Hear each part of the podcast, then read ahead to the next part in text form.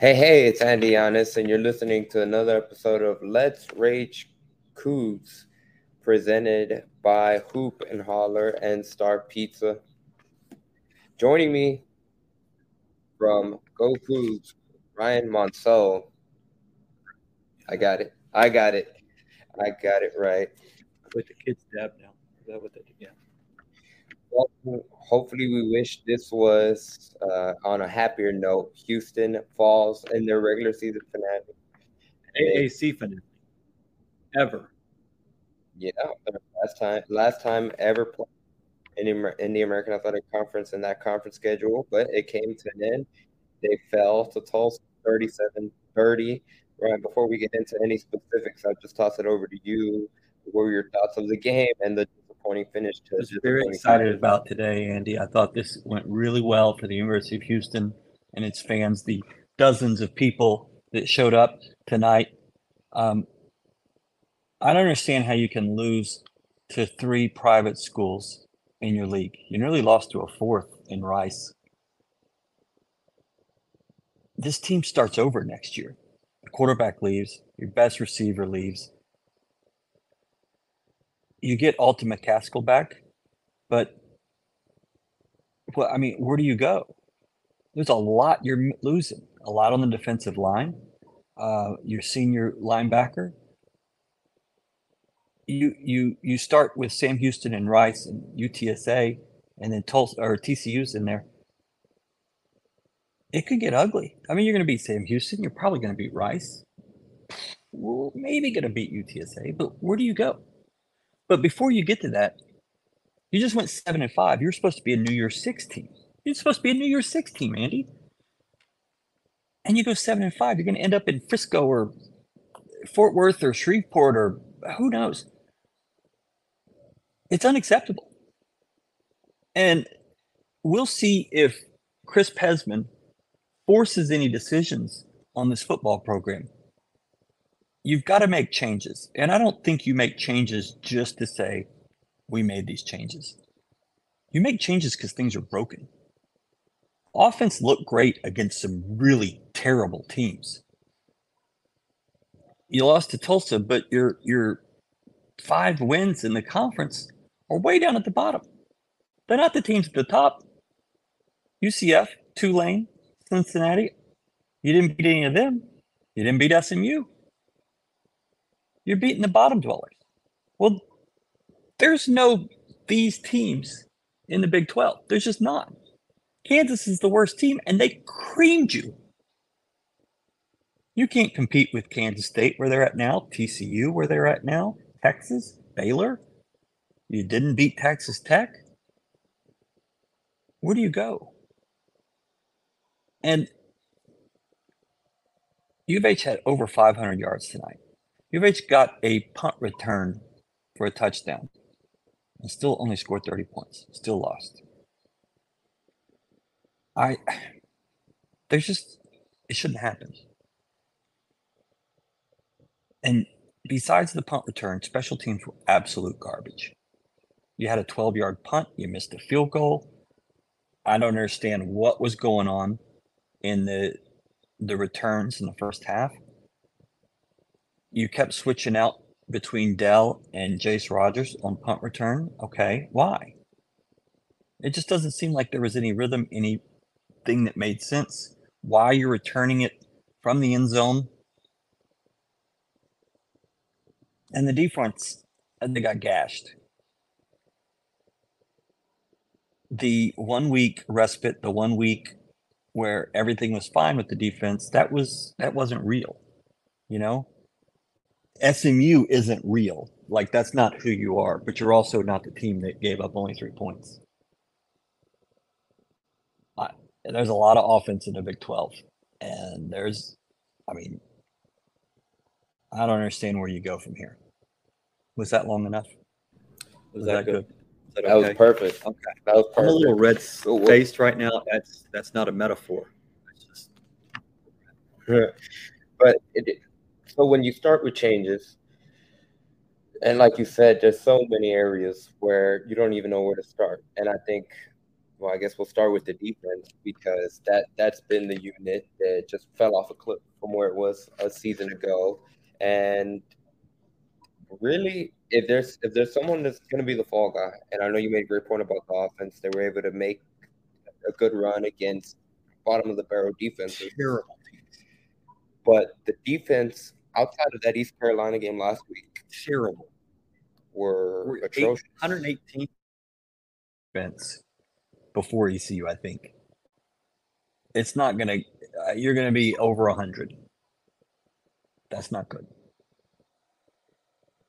You get quarterback pressure, you get tackles for loss, but then you get whooped on the corners.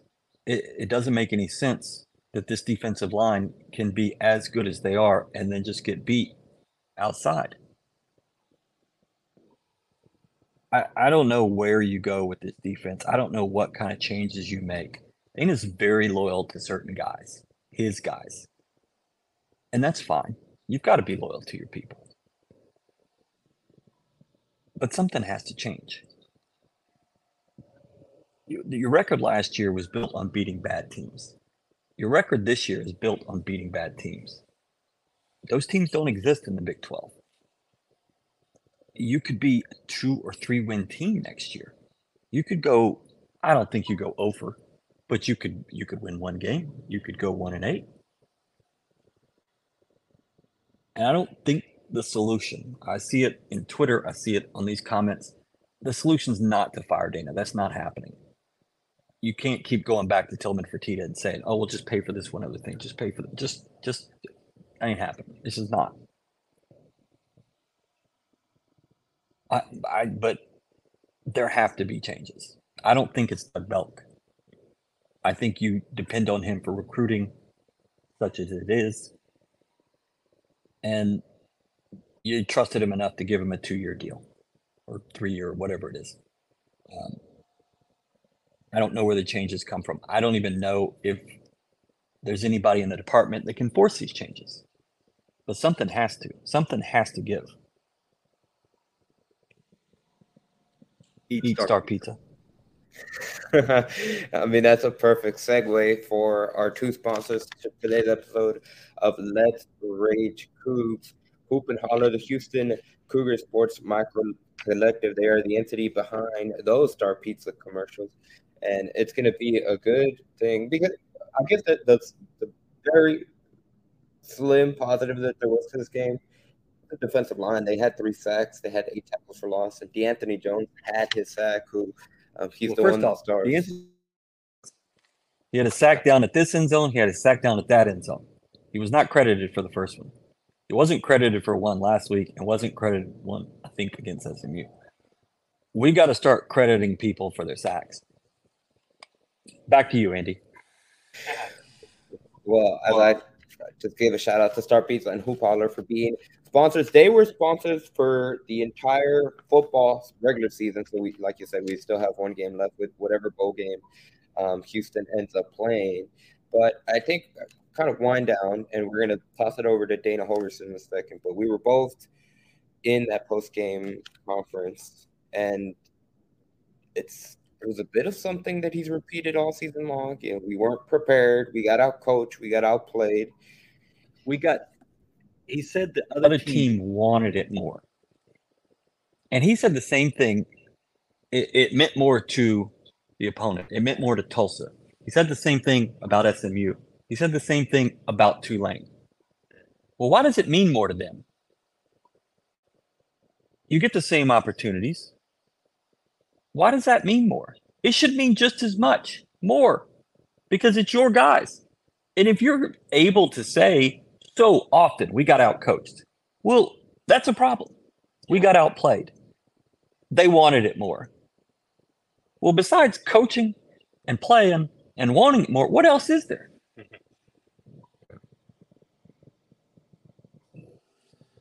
Segue. Well, Dana. I mean, that's a perfect segue because I'm going to toss it over to Houston Cougars football head coach Dana Holgorsen post game, final regular season post game show his Clipper. Here's what he had to say. You know, just uh, disappointing uh, end to a hard fought, uh, you know, disappointing season. Obviously, didn't meet expectations. Um, thought we had enough left in the tank uh, to, you know, win this one last one and, and finish six and two and tied for second, which isn't the goal, but um, you know, I thought it was obtainable.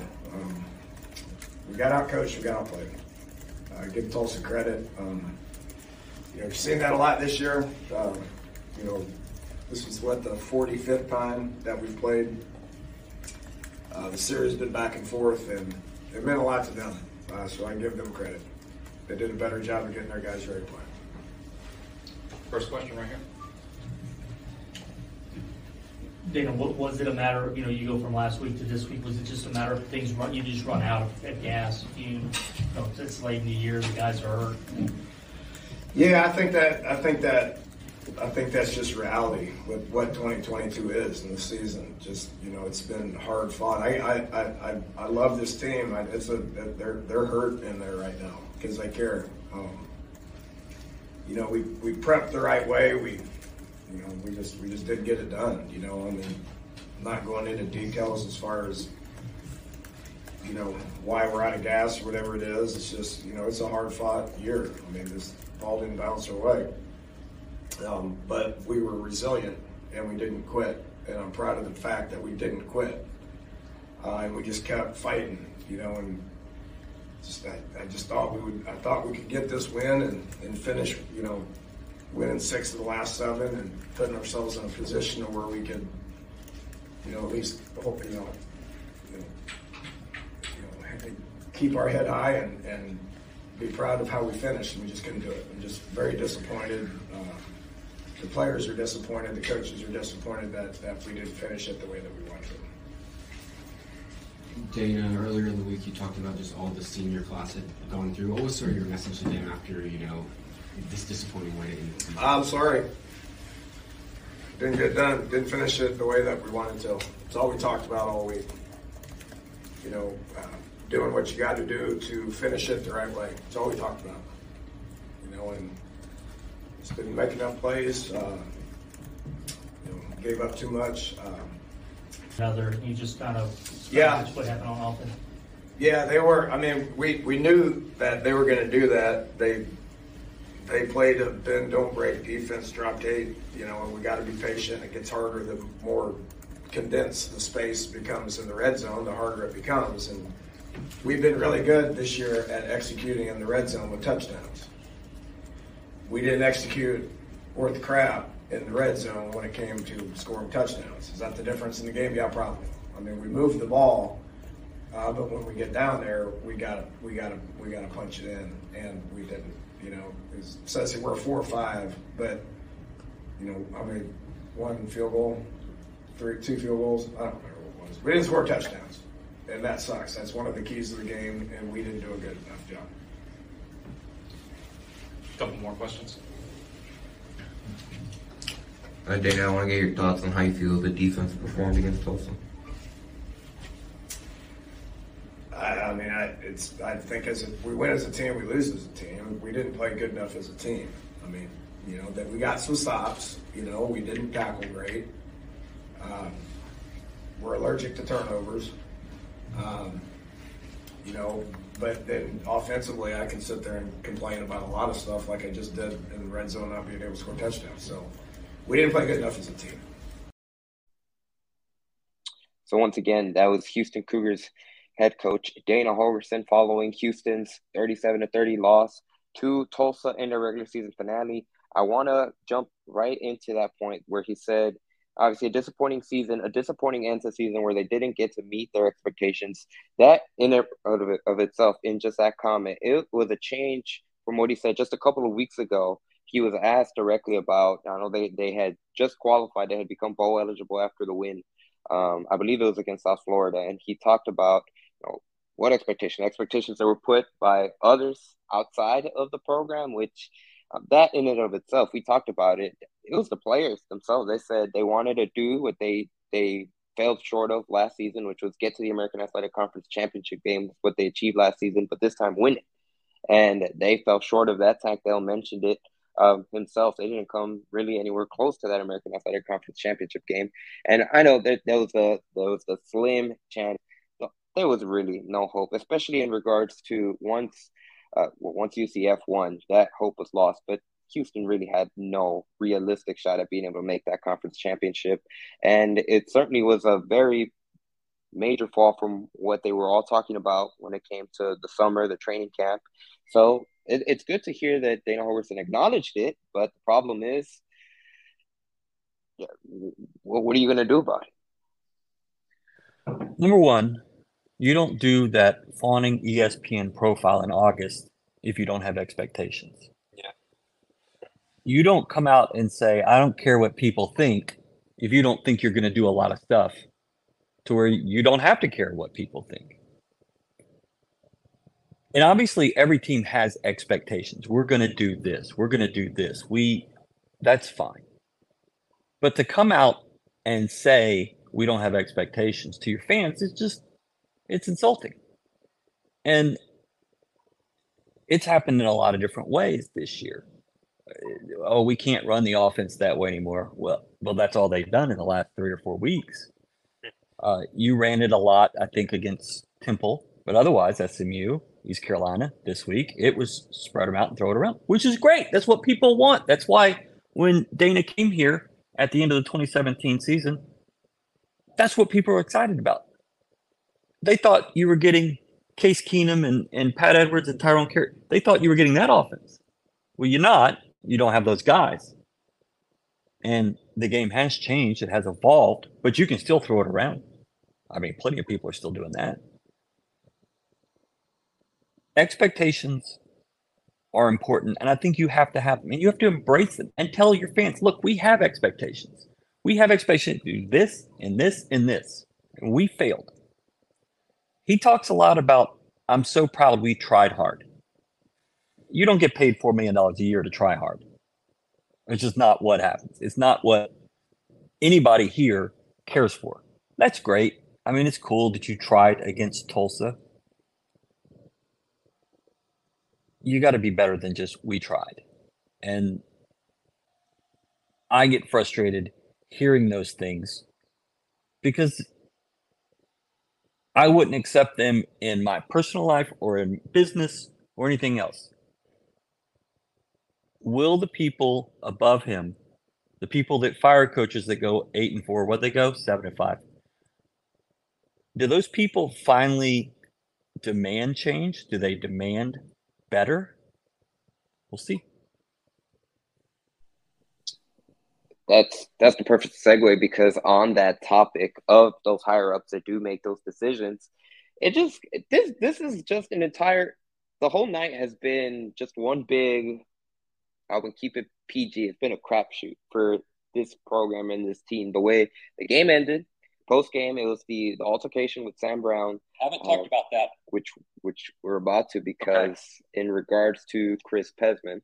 Um, so the the the TV camera, or I guess the the ESPN crew caught Sam Brown with a Tulsa player, and I don't know exactly who it was, but he ended up slapping the Tulsa player. Uh, Dana Holgorsen wasn't aware of it until Joseph Duarte of the Houston Chronicle asked him about it, and he flat out said, uh, "I haven't seen it. Where no one on our staff is aware of it." So they get made aware of it the athletic director, I guess the vice president for athletics, Chris Pezman, he tweets out an apology, and I'm, I guess you're you're trying to pull it up right now. I'm trying to to get it. Uh, so he tweeted out the statement that says, "We're going to look into this," which is the basic thing you do when you don't have an answer. And I was just somebody told me this that when you put your your phone into CarPlay, for some reason it takes a screenshot of the song that you're listening to. And he was listening to a song, and I've never heard of this song. What's Your Fire? And that's kind of weird, but he deleted it. That's fine, whatever. But there's no answers. And that's fine. Do it tomorrow. I understand. It's midnight. I should have been in bed four hours ago but it's just it's emblematic of what this program is. And you walk 250 yards that way, and there's a program built on culture. There's a program built on expectation, living up to the expectation, and a coach that says pretty plainly if we don't live up to our expectations and your expectations, we'll tell you about it and we'll fix it. And they pretty much do. And it's so hard to go from covering that to covering this because there's a huge disconnect. And football coaches and ADs talk about alignment a lot. The football coach, the AD, the president all have to be aligned. Well, so do the basketball coach and the AD and the president. And I don't understand how this football program and this basketball program can both be aligned. Obviously, they're not. And obviously, there's a big issue with where this football program is. That's all I got, Andy. Back to you. Well, I think the difference in between where the programs are, it lies in that incident with Sam Brown in and of itself. Because you're never going to see a player on the men's basketball team go up and, and slap someone else. And I think we had a biting incident a couple of years ago. Remember in Cincinnati? You did. Uh, and, and, the coaches were not. They didn't, think that happened. And once they found out, within 24 hours, they held him accountable. And the way that Kelvin Sampson dealt with that, it he pretty much challenged. I think it was Tajay. Dejan. Dejan. I'm sorry. Damn it. Whoops. Star Pizza. What? Where are uh, you yeah, yeah, yeah. But uh, you know, he he made a big deal out of it. And guess what? It got fixed. It got fixed immediately. And it was such an isolated incident that you can overlook it. Right now in this program, the isolated incident is 12 and 2 because everything else looks the same. 12 and 2 is the outlier. And that's where the real problem is. Are we raging? We're raging, okay. and here, but, but here's the thing: when it comes to the microcosm, because there, that's a great point where you mentioned that twelve and two, that's the outlier, and like you mentioned at the top of the show, is going to be the final year in the American Athletic Conference. Now they're they're stepping up a game. Now the the biggest thing, and this this is from my perspective, I'm curious to get your thoughts on this throughout this entire season, whenever things didn't go well, even starting uh, when they lost to Texas Tech, when they lost to Kansas, because that was, I know, whenever it happened, and it, what a coincidence that they had uh, Brett Yormark visit, kind of sandwiched somewhere in between there. Um, but when they lost to Tech and they lost to Kansas, the thing that Dana Holgorsen would say during his post game availabilities, and even, um, I mean, he had to apologize um, after when it came to to his weekly Monday press conferences. But it would be time where he said, "Hey, that's the that shows that we're we're at a gap, we're at a difference, and we have to get better. We have to recruit better." Which, even if it's true, I feel like it's true. Oh, absolutely, it's true. It's but true. but how if you were a current player for for the current staff and you hear that this season, that doesn't necessarily instill confidence in Holgorsen. What well, at least you would think, but I'm curious to get your thoughts on that. Well, there shouldn't be confidence. Uh, what are you confident in? Dana comes out and says every week that we prepared the right way. Okay, where? You know, how is that preparing the right way? You look gangbusters in the first half. And at halftime, Tulsa made adjustments. You didn't. Tulsa didn't do a ton on offense in the second half, but they didn't need to. They did enough. Uh, you got down there, you went for it on fourth and six at the 21. What's that about? I don't understand going for it on fourth and six. If it's fourth and three or fourth and four, the numbers say that's doable. Fourth and six is a whole different thing. It, it's not a long field goal, and that field goal changes the way the rest of the game happens. My thing is there should be no confidence. And again, going back to across the street, if there um, if Kelvin Sampson has a problem with the way you play, he talks about it with you, but he also talks about it in public. He talks about it with the media. He puts the pressure on you. You need to change. We're doing this my way. We're doing it the same way I've done it for 34 years. You have to change. And he does it a lot to freshmen and sometimes some guys in sophomore, junior years, but he's never saying that about seniors because those guys know what they're supposed to do and it's been beaten into them. This team, I don't know. And they're getting a bowl game, and I'm very thankful that the fans are only subjected to this one more time. Oh man, we're we're raging, but again, to that point you made about the culture, it's something that Kelvin Sampson always talks about. Um, regardless of who the player is, they don't care if it's a five star or if it's a transfer anyone. It's the phrase that he says, "You're going to submit to our culture." The problem with the football team right now, and this is year four under Dana Holgorsen, they don't really have that type of identity. Like what what when you think of this version of the Houston Cougars under Dana Holgorsen, what's their identity? You don't really. There's nothing that comes to mind specific. Sorry, I had a word. I had a I had a word that came to mind.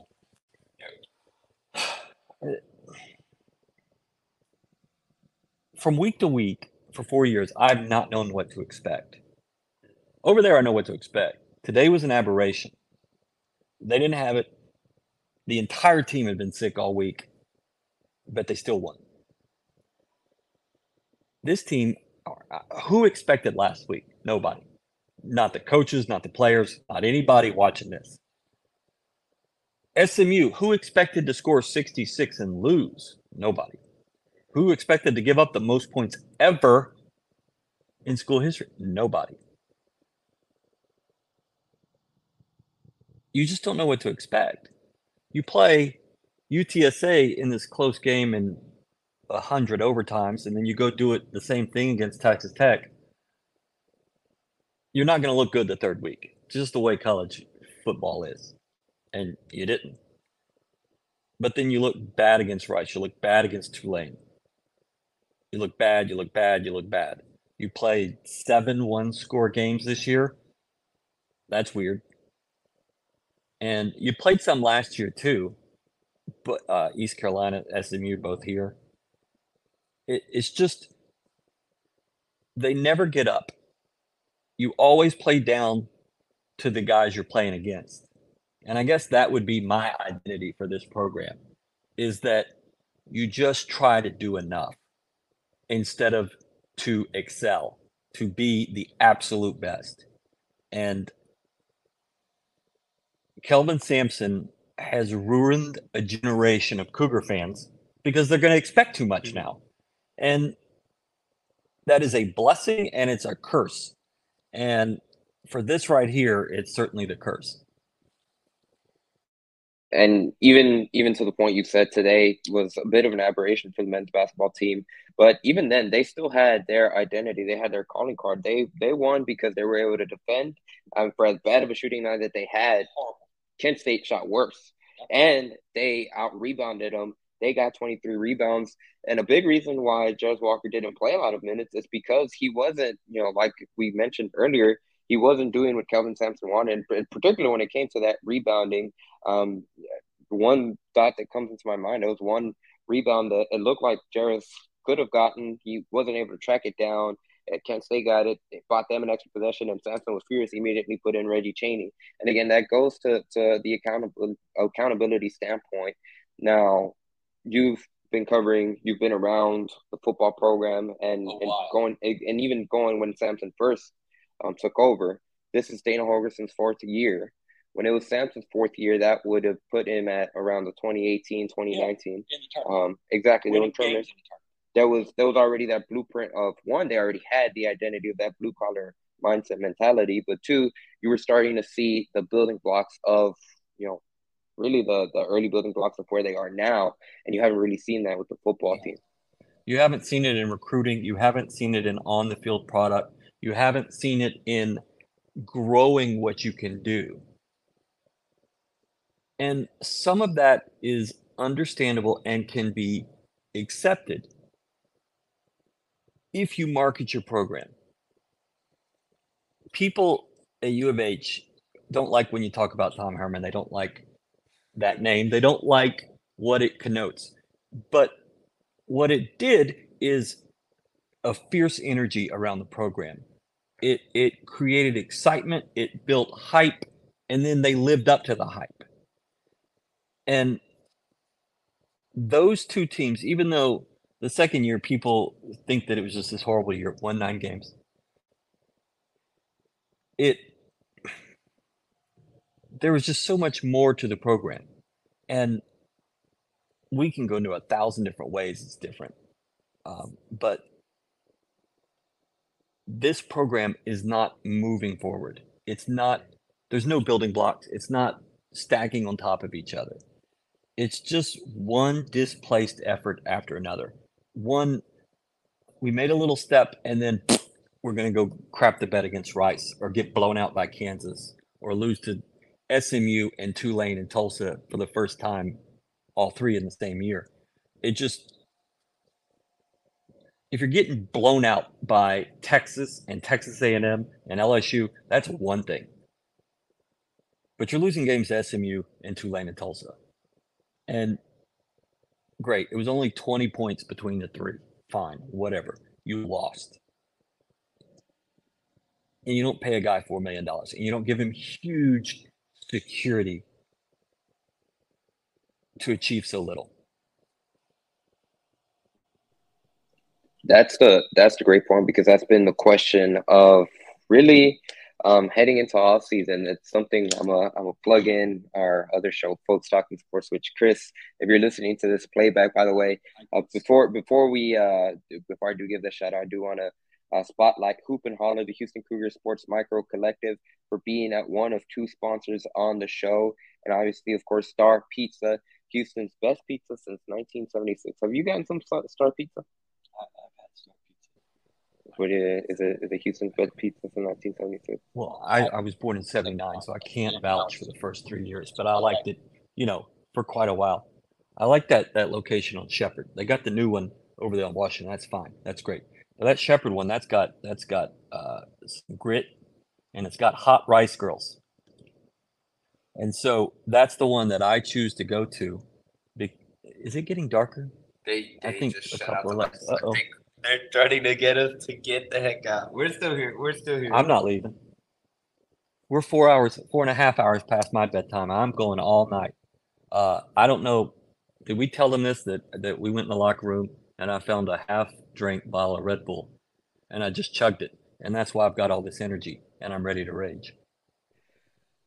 Well, the Red Bull, we may we might need some Red Bull. The, the Wi-Fi at TDECU Stadium certainly needs some Red Bull. Once again, I do want to acknowledge that the reason we were delayed, we were we were originally planning to to stream at 11 uh, p.m. We're, we're planning to rage at 11, but we had technical difficulties. For some reason, the Ethernet connections weren't working even inside at TDECU Stadium. So if you are watching the show, we've had a, a pretty decent live turnout. Um, and judging from the comments, you guys can hear us. Hopefully, that the stream has been able to be maintained, and we we appreciate all of you guys that have been able to stick with us. But I'm gonna look at at some of the comments. Um, and you look at the comments, you have a brand, Rage. You need to use that. Not stream, rage, rage. That's rage. We're gonna Okay, rage. yeah, yeah. I need to get a little more rage right here. well, I'm I we're gonna think if start. you, you need to you need to do this another fifteen or twenty Have years to really get that churn, or have lived through Dana Dimel, and and and Major Applewhite as both an offensive coordinator and head coach. That and then Tony Levine. Love Tony Levine as a person. Yeah, Well, we'll see. We'll see where I am five years from now, ten years. Then maybe there'll be a lot of rage be, uh, built up and Hopefully, stored up. you're still sitting to my right at Fertitta and my left at TDECU. You know, in ten years, and and you get this Sure. sort of rage. Yeah, I mean that. That's. I'm that's raging. We're gonna. We're gonna. I'm gonna start getting red. We're gonna have the. We're gonna have more Red But anyways, I'm looking at some of the comments, and, and what I want to say here the racing. And this has been something that that's been brought up not just tonight, but just before. And in particular, is, is Dana Holgorsen the right guy to lead Houston to victory? Now, you said there's not going to be a change. That's not realistic. You can't fire Dana Holgorsen for two reasons. One, like you alluded to, giving him that contract extension after last season.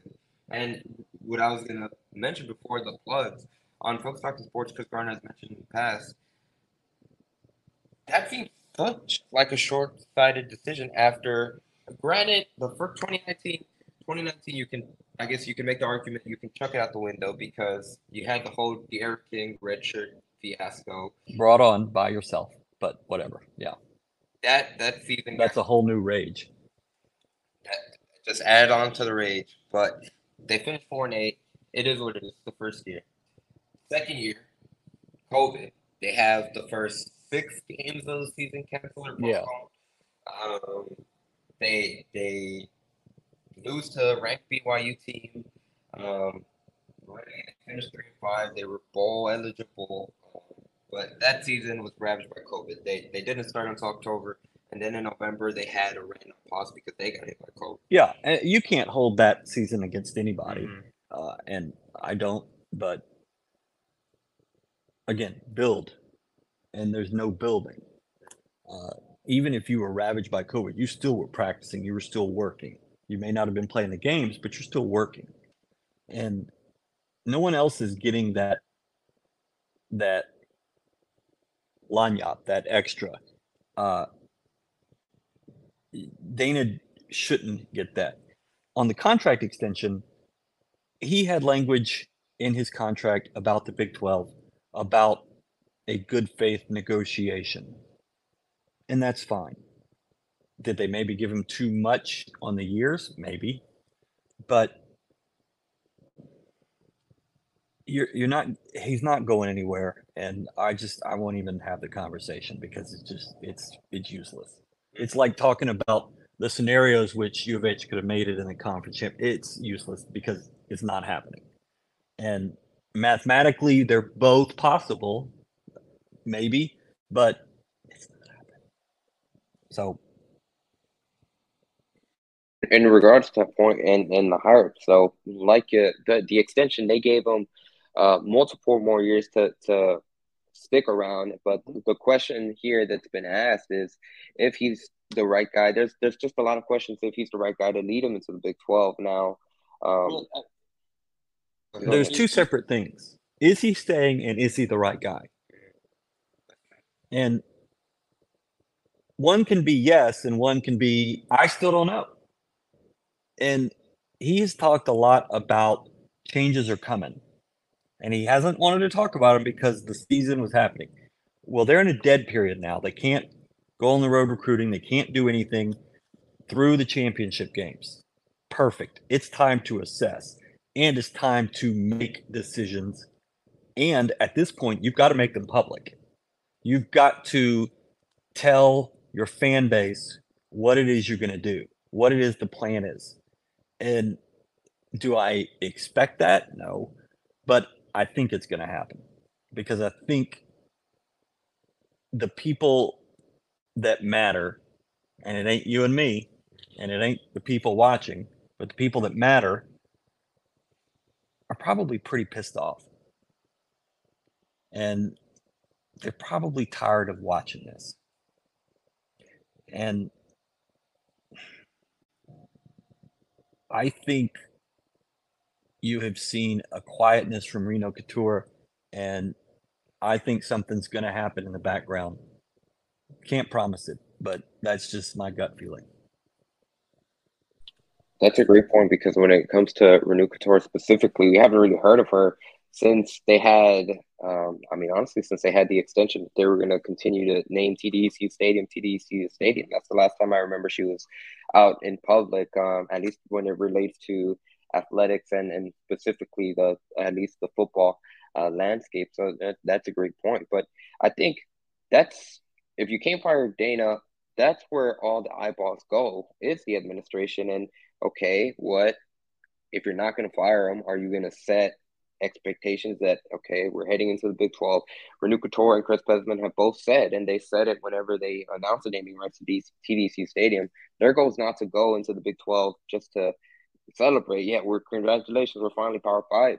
Renu Khator specifically, she said they want Houston to compete once they get there, and specifically compete when it comes to football because I mean, let's be honest, that's where the money revolves around. It's college football. If you have a good college football program, that's going to bring a lot of success to the university as a whole. So now the eyeballs turn to them. You mentioned, you alluded it to it. We fire coaches at eight and four, where they finished seven and five. So at best, they can do eight and five. That's going to be worse than they alluded to, and that's kind of come back to that. That comment in and of itself has come back resurfaced lately, but in particular because of just the the the frustration. That's really the main thing. The frustration around this season a lot of people are gonna, like you mentioned, especially uh, when it comes to whoever may be raging with us on SRH Cougs, I'm gonna start marketing that yeah, that, that, that will be watching. All these fans are gonna be looking at at the admin and say, okay, if you don't fire them, are there gonna be wh- what exactly will be the reaction? Because I feel like you said, there's there's been a lot of quietness around this season, especially once things went south after the Kansas game, and you gotta, you gotta. Yeah. Um, for better or for worse, Chris Pezman is not an interview guy. He's not a make a statement guy. He's not a. He's just not going to do anything to step out of line. He comes from a, a his career in the past has been kind of in the background in facilities and things like that. He was an operations director here. He he just operates in a different way than what a lot of fans would want. And I think he's got to make an effort to connect with the fans, to start showing that they hear and they're going to be proactive. Um, this football team is not marketed. It's not marketed by the head coach. It's not. You can market it within the U of H community, but that only goes so far. It's just like asking for dollars from the same people over and over and over again. Well, it just becomes an echo chamber. You've got to market it citywide. And back to Tom Herman, that's what he did better than anyone. Kelvin Sampson markets his team by winning, by competing at the very highest level. And if that's how you want to market it, that's perfectly fine by me, but you've got to get there and you're nowhere close. If you can't do that, you've got to be active in the community. You've got to be accessible. You've got to open your program up to let the people in in whatever way that happens. I go to basketball practice three times a week. I see two games a week. Even before I'm doing NIL stuff, I'm around the program four or five days a week. I'm getting access to players. I went Friday to practice and I didn't know who to talk to because they'd heard from two guys in the game Sunday, heard from two guys at practice Tuesday, heard from Kelvin on Friday. I mean, who do you talk to? Because you talk to kind of everybody that played at Oregon. So who do you talk to? It's almost too much access. This program is the complete opposite. 10 minutes, 15 minutes with the head coach on Mondays, a Zoom on Tuesday with the defensive coordinator and two players, three players, and then 10 minutes after a game. And that's not access. That's not helping people understand what's going on. If you've seen the Zooms, you see that there's two or three players that dug about and you see Holgorsen on Monday.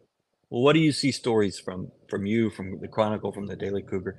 You see what Dana talked about Monday, what Belk talked about Tuesday, what the players talked about Tuesday, and because there is nothing else. Hmm. And with the basketball program, you interviewed Kelvin Sampson for five or eight minutes the other night. Where do you where is that happening? And is this some big ultra plan thing that you did. No, you said, Hey, Kelvin, can I talk to you? And he's like, Yeah, let's go. That's the kind of thing that this program needs. Now, it needs to win more than anything else. And it needs to recruit. And it needs to excite people. After 12 and 2, your fan base expanded this way, but it didn't get deeper. And after that Texas Tech loss, it evaporated. And then Kansas was way worse. Who's going to be excited going in next year? Are you going to be outdrawn? You're going to play Texas and Texas Tech at home. Are you going to be outdrawn by those two programs? I don't think you're going to be outdrawn by TCU. Uh, but there's no excitement around the program. And that has to build. Back to basketball. The most the thing that I was most impressed with today was that holiday crowd. You are holiday weekend, big crowd. Uh, in the second half, it was it was 80 to 90 percent full, which just doesn't happen a ton, and it certainly doesn't happen on a holiday that is because of what you've built and sustained. Now, it's also a little bit because you're number two in the country and a win, everybody thinks you're going to number one. But again, that's what you've built and sustained. That's your marketing of the program. And you just need a lot of that. I'm raging a lot. I got a lot to say. And we're going to do this until 4 a.m. I'm just letting you know right now. I don't. We're not. We're not We're going gonna 4 a.m. till 4 a.m. We need. We need to get some Star Pizza catering, but They're going to turn the lights out. they They get, they're cleaning. They're fine. We're good. we we still got uh, a few minutes left. Once again, those of you that just may be tuning in or wherever you may be listening to the audio only, or even if you're watching the replay on the Houston Raw Bar Review YouTube channel, big shout out to Hoop and Holler, the Houston Cougars Sports Micro Collective, and Star Pizza, Houston's best pizza since 1976. We could really use some pizza right now. Once again, the final score: Houston in the regular season finale falls to Tulsa 37 to 30 to fall to 7 and 5 on the season 5 and 3 against the American Athletic Conference um, opponents. Now this is something that I've seen and Henry Sandoval he's he's brought up this and I'm gonna toss it over to you because you're our I guess the resident name image and likeness expert for this show. Here's what Henry Sandoval had to say. He said crazy idea but can we give big money NIL deals to the new recruiting class in regards to football um, I'm, I'll just let you take it away. I won't You even. can't, in the state of Texas, you cannot give any NIL money to high school athletes. They have to be on campus. Um, the a good example is the recruit they just signed in basketball, Lot. Right, that's his name, Lot. So he's coming in January. We can't do anything until the day he enrolls in classes and shows up to classes. 10 minutes after he shows up to class, we can do anything we want NIL wise. But before that moment, no, you can't. And you're not even supposed to promise people. You're not supposed to, obviously, that happens. Um, it's not going to happen with us because we're going to follow rules. There's too many eyeballs, there's too many people.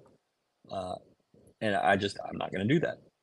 But and I don't think Landon's going to do that. And certainly Star Pizza since 1976 and Hoop and Hardball. I'm not going to do that. It, you you can do this the right way. You can once you start building NIL and doing more with players and having it more exposed and recruits seeing that, that's how you're going to get it moving. Uh, you can't give it to them but you can say to them, and the coaches can say, look, look what's happening. Look what we're doing. Mattress Max giving a million dollars. These guys are doing this. Free pizza, free this, whatever. You can, that can start to build. And it's not going to get you five stars like Jarace Walker. You're going to have to get that on your own.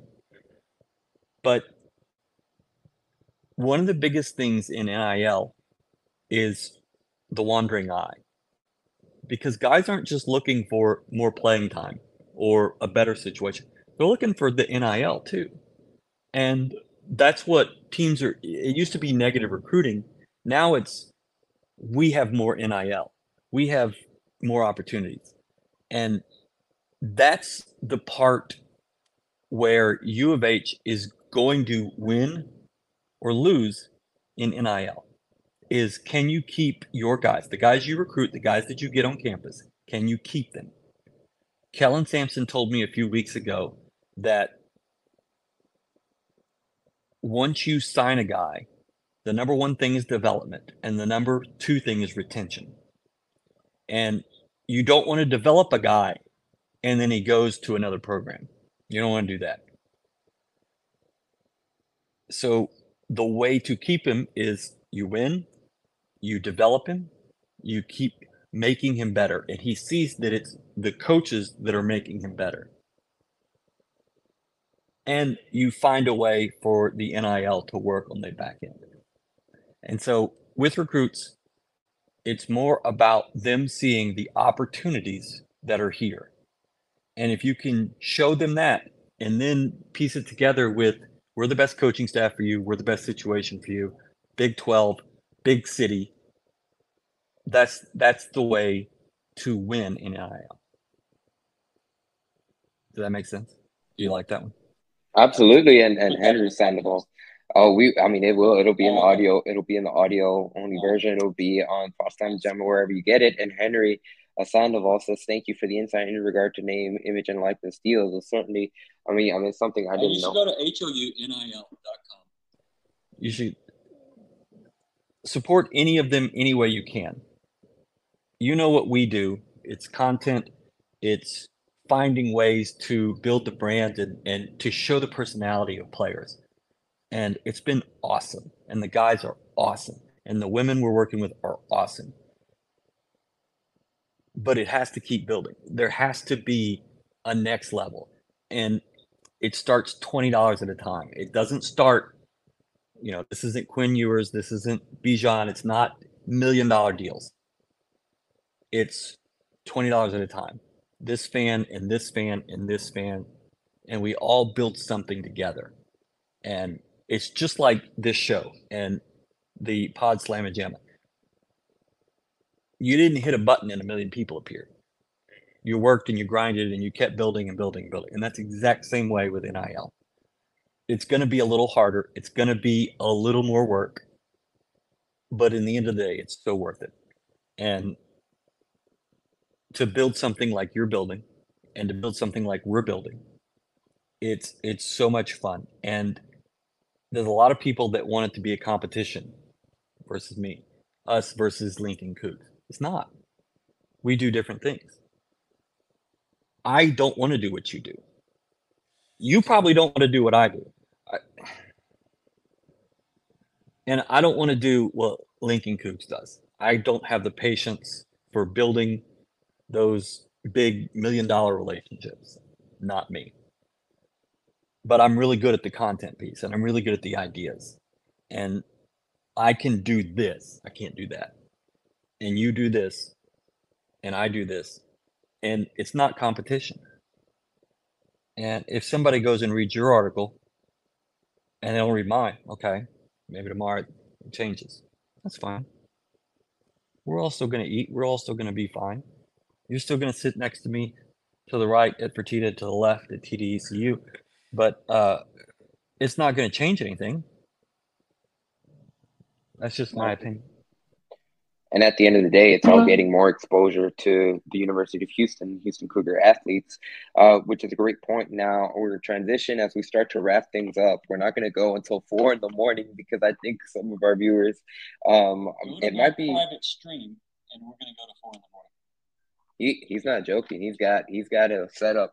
Uh, once again, I do want to uh, reiterate that we do thank you that See, we could look like that. How bad that I, I I hope that we we haven't, and I'm guessing that we don't look that atrocious because we have been able to maintain a, a consistent audience throughout, which is a sign that at the very least people can hear us and they have been interacting. So that's that's the positive. Are Um, they raging? Does it look like rage over there?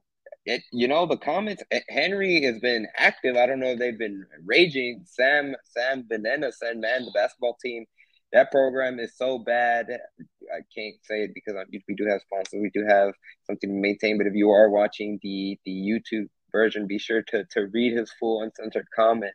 But it doesn't look like we have that much rage. We had some rage because some we kept we kept delaying the the show postponement. We did have some rage in that aspect. Um, it wasn't. It was the Wi-Fi. We had technical difficulties as we. I mean, again, it just kind of it really was uh, uh encapsulated what what kind of a night it was uh for the football program. What I was going to transition to, I do want to get to some positives, which I mean, after this game, it's hard to pull some, but I think in particular, you got to start uh, with Tank Dell because I think something that got overshadowed just with the way the game went out. You mentioned it, special teams, special teams. Overall, they had a, a really terrible night. That they got, I mean, the twelve yard punt by Lane. Um, that that probably just sealed the deal in regards to special teams. But he did have uh, I'm talking about Tank. He did have the punt return touchdown, his first or the first punt return touchdown for Houston since going back to last season when they played Navy early on in the season. Um, that was Marcus Jones who did it a, a, season ago. He had a touchdown. It seems like he's become automatic with his stat line. He's going to have. I mean, he had nine catches. He had 169 yards. He had um, no, I'm looking at the wrong. He had nine catches, 161 yards, and one touchdown. Santiago, right? I was yeah, that was Juan Carlos Santana. Who, by the way, look at that Juan Carlos Santana. That sounds like a baseball player to me. He's like he's ready to to hit home runs, but he was killing the Cougars with touchdowns. They they really could have he could have had three because he dropped he dropped the touchdown. So he he, could have had six catches. I think he had. He had I six can't catches. read that because he, my eyes are terrible. He had six catches for 169 yards. Is what I last saw which is correct, and he had two that's touchdowns. not good, but that's I mean that's hitting him in his helmet in his hands. There are a lot of drops in this game. You're going to see the stats. It doesn't show that many drops. Uh, I think U of H only is credited two drops, but there were a lot more drops than that. But Tank Dell, I it's going to get overlooked, and it's going to get overlooked for a while. But he had a monster year, hundred catches, sixteen touchdowns, I believe uh, and turned it on. But he didn't catch a touchdown. He caught one today, but that was his 15. Wait, then he had a he had a. Oh, the punt return. Oh, Yeah. I guess we Well, we'll count touchdowns, Andy. I thought you were talking. No, no, no, catch and touchdown or total touchdowns, not catch, but total touchdowns. He wanted 15. He's at 16. He's the one guy that can say, "I hit my metrics. I hit my accomplishments. I wanted to do this. I did it. Uh, massive yards, massive catches, massive touchdowns. Got the special teams touchdown. Runs free all day. It makes no sense how he's open all the time. He could have made one or two more in the second half. Could it have made the difference in the game? Yes. But he's not the reason you lost. And you can point to 30 different things, but he did miss two, he dropped two, but he's not the reason. He did his part. In regards to the future, he was asked uh, after the he decision, said he didn't want to comment on it. He wanted to keep it private, but just. He said he had more thinking to do. He had decisions to make, and I respect the hell out of that Oh, because he was honest with you, but he also didn't didn't say something in the spur of the moment in with you know just everything going on. I got to think about that. Let me figure it out. And he's got a lot. I mean, there's a lot to weigh. You know, your future career, plus even here, what's the offense look like? What's the quarterback situation look like? There's a lot of What you know, and what's the best fit for me? And I, I, mean, you've got to have discussions with position coach, with head coach, with coordinator, with family, and and whatever. And you know, I mean, he's really good, and one of the few guys around this program since 2016, since Greg Ward left. One of the few guys that you can say that guy got all he could out of his career if it's ending now. Uh, Derek Parish, you can say that about. I think D'Anthony Jones, you can say that about. There's not a lot more. One of the other players I'm getting versus quarterback Clayton Tune, his final home game as the Houston Cougar, um, it was not as it, it kind of came to, it's not the ending you would have imagined. I would think. Mm-mm. Uh, especially with the first half he put together, because Monster first half. He had threw for 256 passing yards in the first half. He had two touchdowns, and then, like you said, adjustments by Tulsa, they completely shut down Houston's offense. I think before they had uh, that final drive, Houston Clayton Tune had only thrown 66 passing yards um, overall in that second half, which was a night and day difference from what he did in the first half. He had that really bad interception where um, he was running out of time. Tulsa defenders were pounding him, and he still decided to try. He tried to threaten the needle. Well, it's fourth down. And so it was fourth and six from the 21. He threw it. The the worst thing that happens there is it's incomplete. If they catch it in the end zone, which they did, they lost a yard. I mean, it is not a big deal, but that isn't going to kill you. And no issue with throwing that ball. I don't love the decision to go for it on fourth down, but I don't think it's so egregious that you you focus on it. I didn't like it. Dana said he didn't regret it. All right. He said it was their philosophy. Well, I understand it's your philosophy, but even if something is your philosophy, it doesn't make it right in every situation. And in that moment, was it right? I don't know. You missed a field goal. You missed a couple field goals in the last few weeks. It's been kind of iffy. If you're if you're tentative because of that, I get it. But it changes the dynamic of the rest of the game and not in a good way. just overall in terms of what Clayton Tune has been able to do as a Houston Cougar. How do you feel? And potentially he still has one more game left. If, I don't know if, if we'll get into whether he decides to play in a bowl game or not. That's still yet to be determined. But just overall, what he's been able to do overall, he had that growth. He spoke on it. You mentioned the Zoom meetings during the week. He talked about, you know, he didn't really have, whenever he first joined here, he didn't have good performances 18, 19, uh, 20. And then I mean, in 2021, he opened with a terrible performance against Texas Tech, where I believe he threw four interceptions, Four in that game. Uh, but then being able to shake that off, turn around, and he put together a, a strong 2021. I know this season did, it didn't really want to, but after that Memphis game, in that fourth quarter of that Memphis game, the offense and felt they were playing at a different level uh, for the rest of the way when they ended this season. How do you feel Tune's overall career will be remembered? I think a lot of historians tell you you can't judge a presidency immediately. You've got to give it some time and let it simmer and then kind of come back to it. And I think Clayton Tune is that way. Like Greg Ward, you understood he was special and you knew it in the time. And Case Keenum is the same way. Other quarterbacks, Clayton, he never won a title. He never, Case didn't either. Uh, he didn't have those signature wins. And numbers are fine, numbers are good, but it matters a hell of a lot more if they come because you're you're piling up wins and and part of that is the schedule. The schedule doesn't give him the opportunity for big wins. Uh, I just think it needs some time to marinate, marinate, and see how it all shakes out.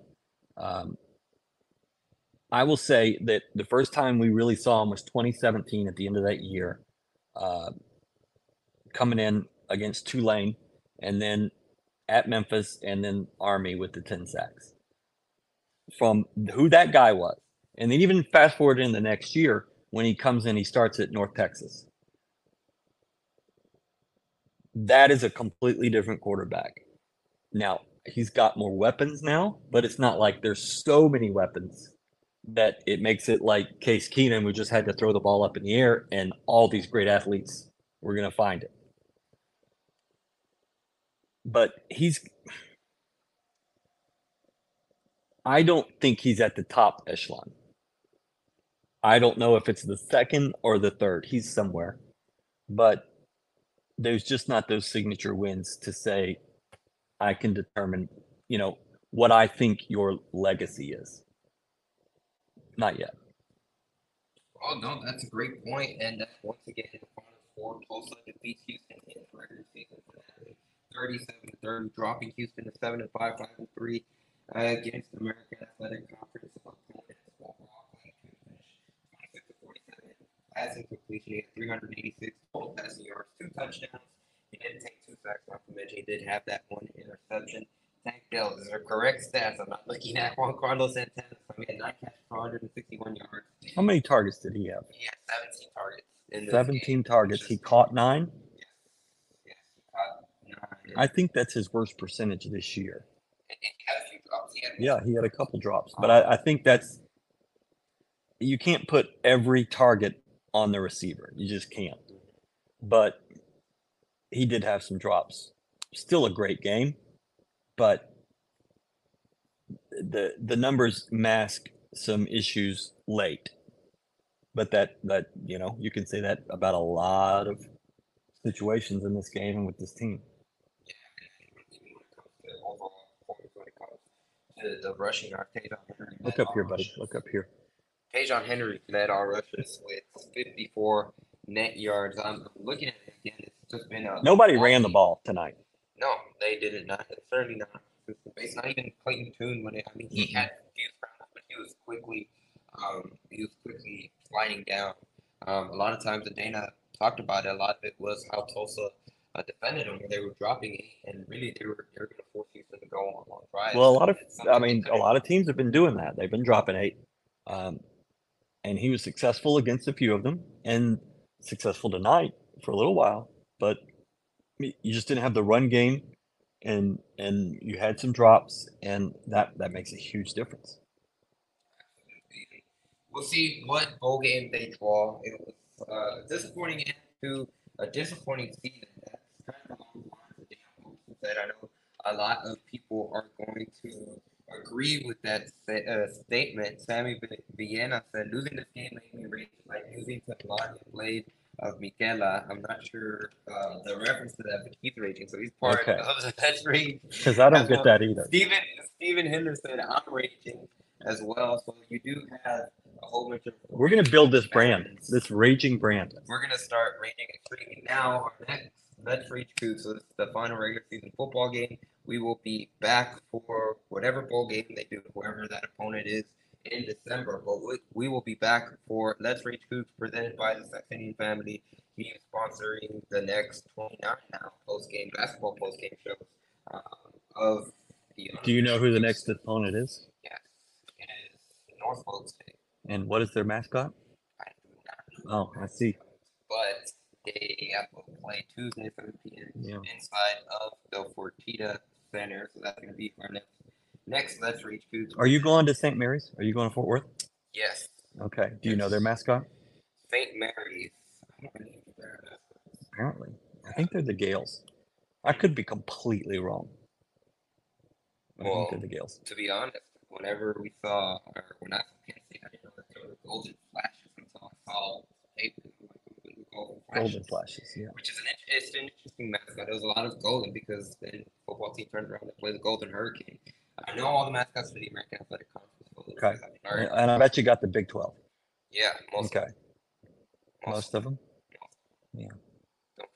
But once again, I do like to thank you for being able to hop on and being able to for over an hour, even despite the technical. God, you talk so much. Despite the technical difficulties, despite all the, I mean, really a lot of to rage about in regards to the football team, it was a good show, and hopefully, um, we, we have multiple screens. Hopefully, it doesn't look like that uh, when we go back and see. But if we did it, thank you guys for who were able to stick around and at the very least listen to us.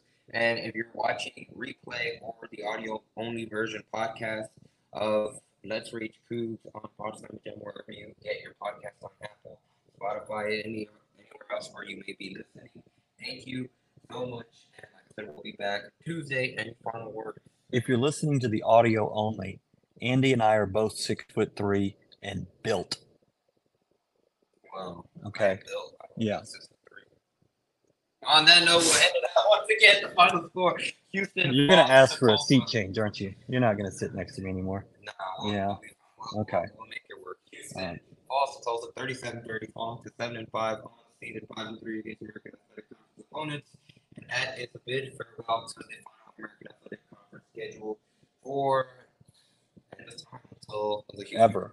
Football team uh, will another conference like in the American Athletic Conference will be the Big 12. Thank you guys for joining. You know, the last game of the Southwest Conference, U of H played Rice, and they called it the turning out the lights, and they had like a big light switch, and they turned out the lights, and, and they just turned out the lights on the American in not a very pretty way. Not at all. But they, they, we'll have a bowl game, so we'll see. We'll see if they close Yeah. out that. Yeah, on a positive note. Once again, If they lose that, I'm raging again. hopefully we'll have better signal and better Wi-Fi. But we'll we'll stay tuned. Wherever they face, wherever they play, hopefully it is not a that bad of a bowl game. They did play the Birmingham. Well, there's no good bowl games in the American. You get the New Year's Six, or you get total crap, and you're halfway down the total crap list. So it, it it's not going to be what you want. On that note, we'll see you through then. Rage. We'll all race. GM Cardinal said we'll all